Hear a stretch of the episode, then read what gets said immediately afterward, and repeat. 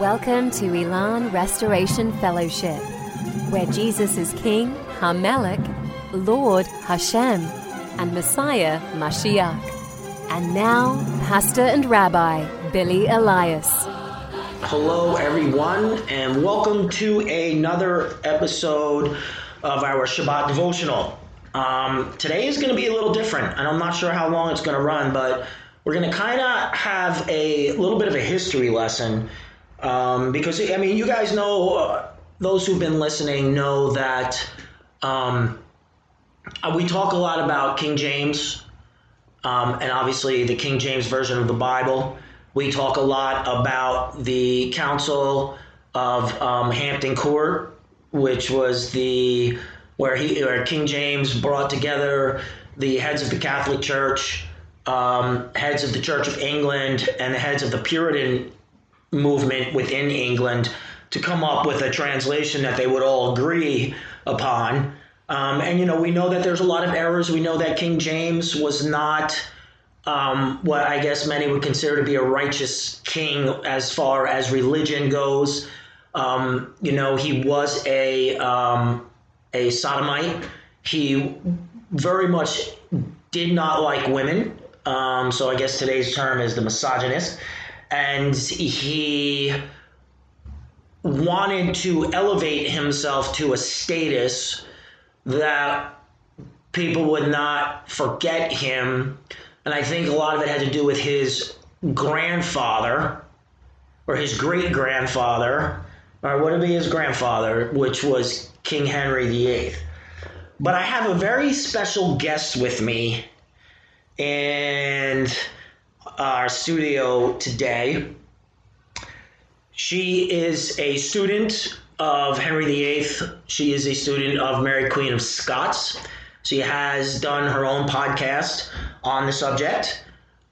She has studied. She has written papers. She has done all the things that you would want to do. And so I just want to introduce you to my daughter, Caroline. She's going to be with us today as we discuss King James and the background behind why he became the person that he became. So, my peanut, welcome. Thank you. I feel welcomed. You feel welcome? Well, that's yes. Good. I hope so. You're my peanut. So, peanut, let's, because you know more about this than anybody I know, anyway. Certainly more than me. Let's just kind of go through King James himself, but I know. Was I right when I said his grandfather was Henry VIII?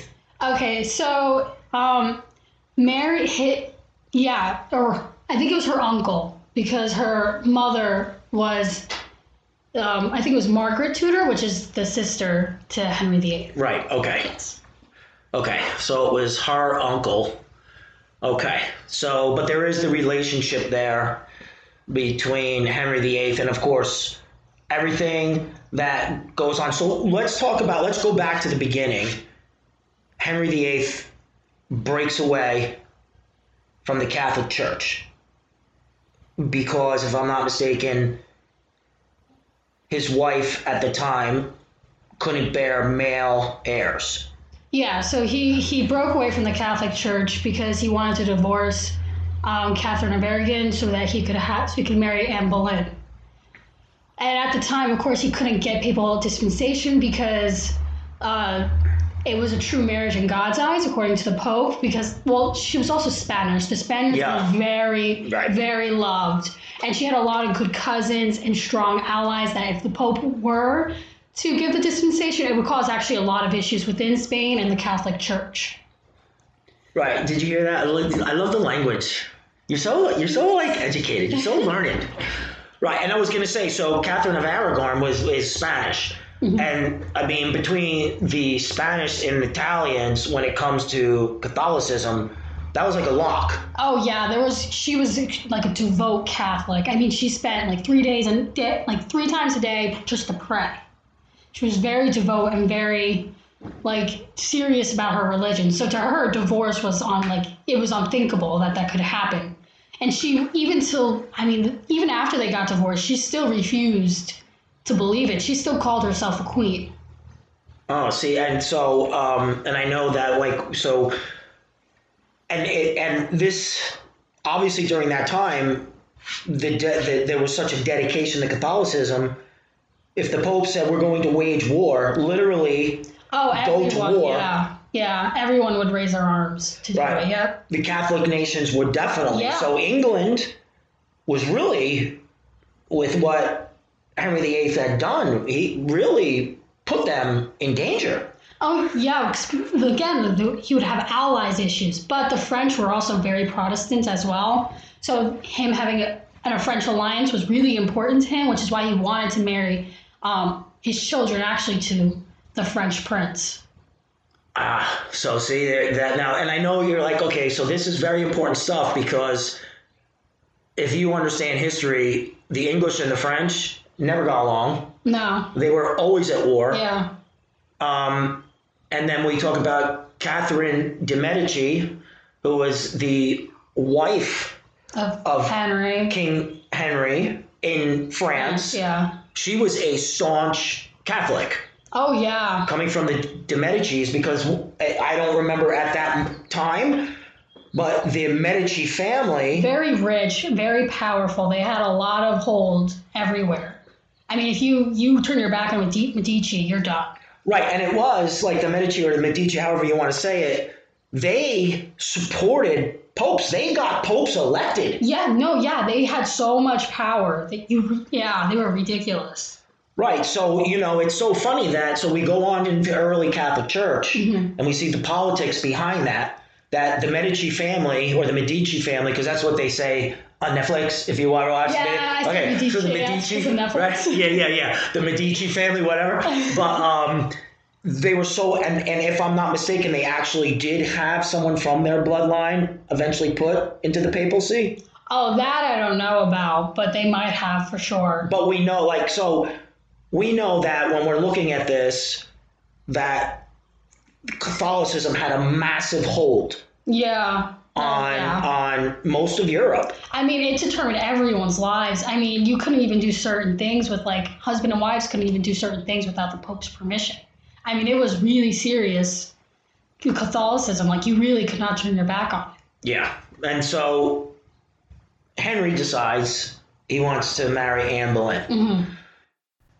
Okay, so, I mean, there's a lot of buildup before we get to King James and why the and it's important because people often they want to know, like, people want to know why was the King James version of the Bible so, we know now, so incorrect, and there were so many mistakes, and we're starting to see, why. And so let's talk now about Anne Boleyn. Like you said, one of the Boleyn sisters, they were noble. Yeah, they were noble. Anne was at court and caught Henry's eye. Mm-hmm. And then let's talk about, so Catherine of Aragon is now out of the picture. Let's enter Anne Boleyn.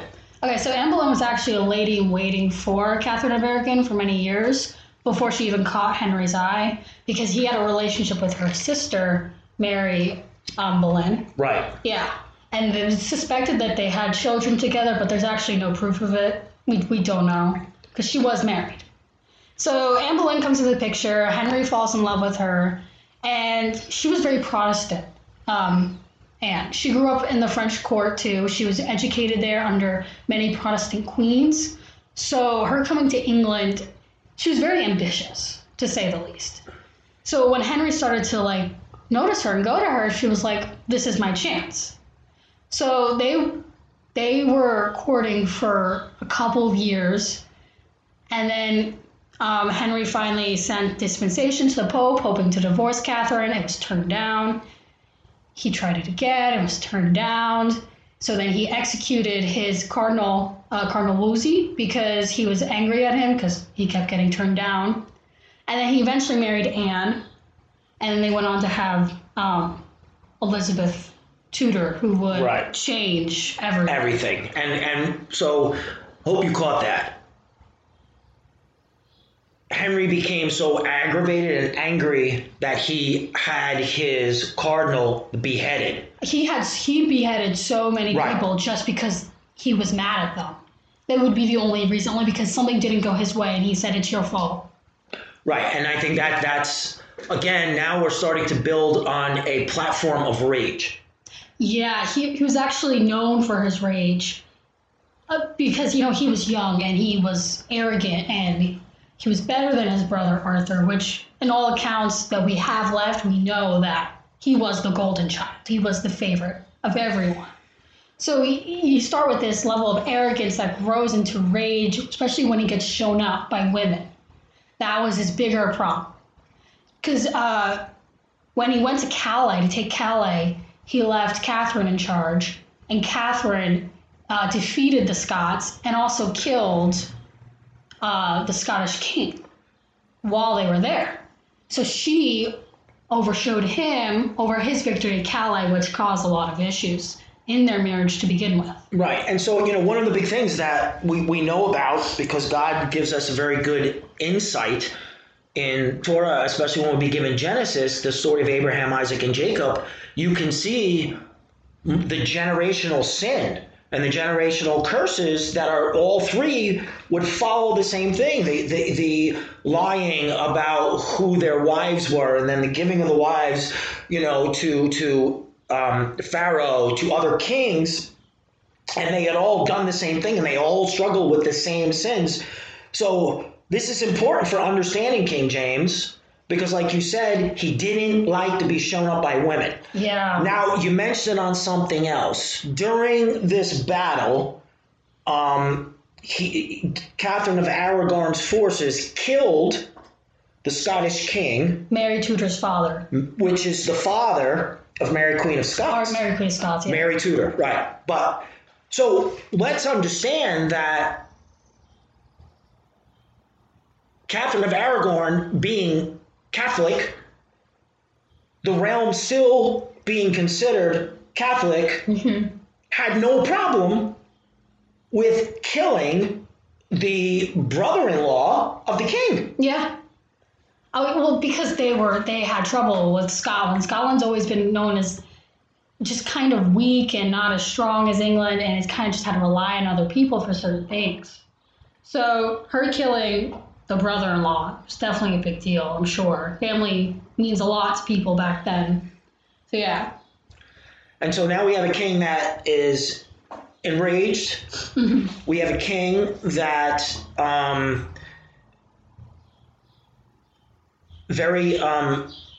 he was a lot of infidelity. Yeah, a lot of infidelity. And which is, you know, that's really when you're dealing with a Catholic bride like Catherine of Aragon from Spain, who was in an empire, and they the Pope had a big hold in Spain, and then you're committing adultery on a constant basis to the point now you're like, I don't want you anymore. Mm-hmm. You can't give me my male son.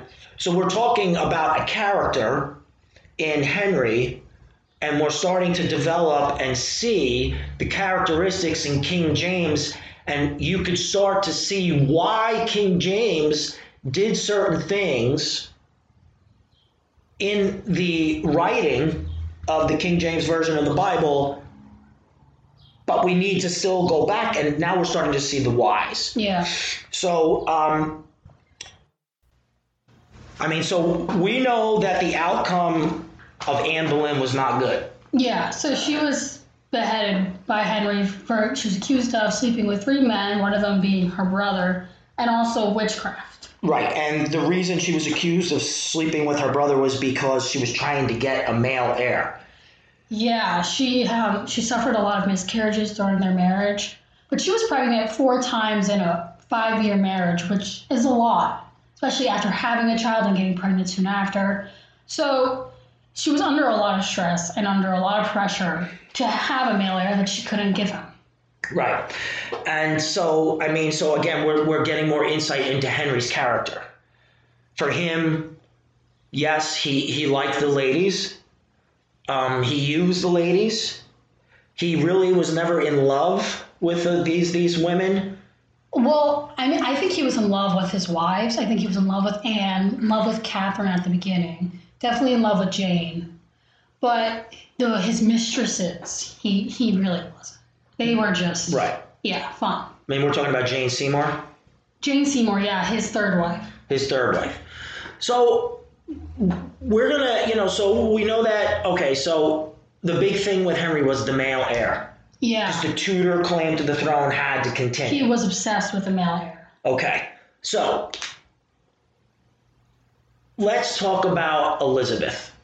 Mm-hmm. Elizabeth's mother was Anne Boleyn. Okay. Yeah. After Anne Boleyn was killed, what happened with Elizabeth?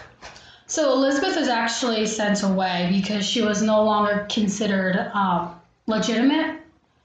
So she was sent away. She lived in a bunch of manors most of her life, just skipping around. She actually had a really rough childhood. She was almost like in foster care. So she actually went to Jane Seymour's brother, Thomas Seymour, where he actually molested her and raped her for a good part of her, for a good couple years.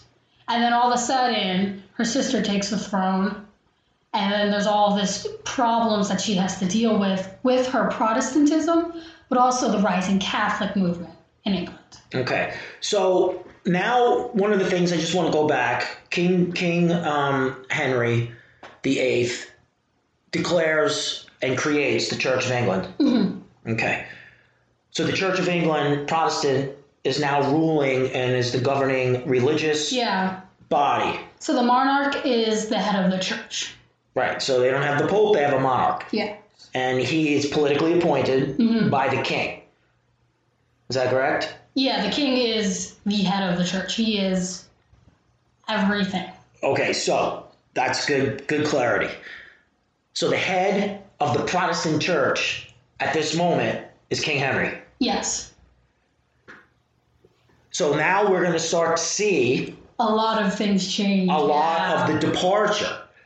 And, it's important that we understand that we have a guy who's an adulteress. He's a murderer. He's a misogynist. He is just... he's everything. He's everything under the sun. And he... is the head of the church. Is the head of the Church of England. He's supposed to be that holy figure everyone looks up to. Now, was Anne Boleyn ever legitimized as a queen? Actually, there's a lot of arguments about that. I would say, yeah, she was because they were married, but a lot of people do say she wasn't. Okay, so that's what I have heard as well, and I know this has everything to do with Mary Queen of Scots, who really becomes the most influential personality and the most influential mm-hmm. Monarch in this whole story. Because her son is King James VI of Scotland, King James I, the King of England, and the monarch of the Church of England. Anne Boleyn's death really affects theology today. Yeah, it does, right? Because that was it. That moment when Henry had her executed, everything was put into play for who King James really was going to end up being. Mm-hmm. So, Peanut, this is awesome. This is only going to be part one. I am very grateful that you are here with me. We are going to continue. So you're going to have to stay tuned because this is a great thing about the history of King James, the history of the King James Bible, and how it has affected theology today. So as always, the Lord bless you and keep you. The Lord cause his face to shine upon you and be gracious to you. The Lord turn his face towards you and give you shalom peace. In the precious name of Yeshua HaMashiach, Jesus our Messiah, we pray. Amen. You've been listening to Pastor Billy Elias. Pastor Billy is the founder and pastor of Elan Restoration Fellowship in Toms River, New Jersey. Join us again as Pastor Billy bridges the gap between the old and new covenants. And as always, may the Lord bless you with peace.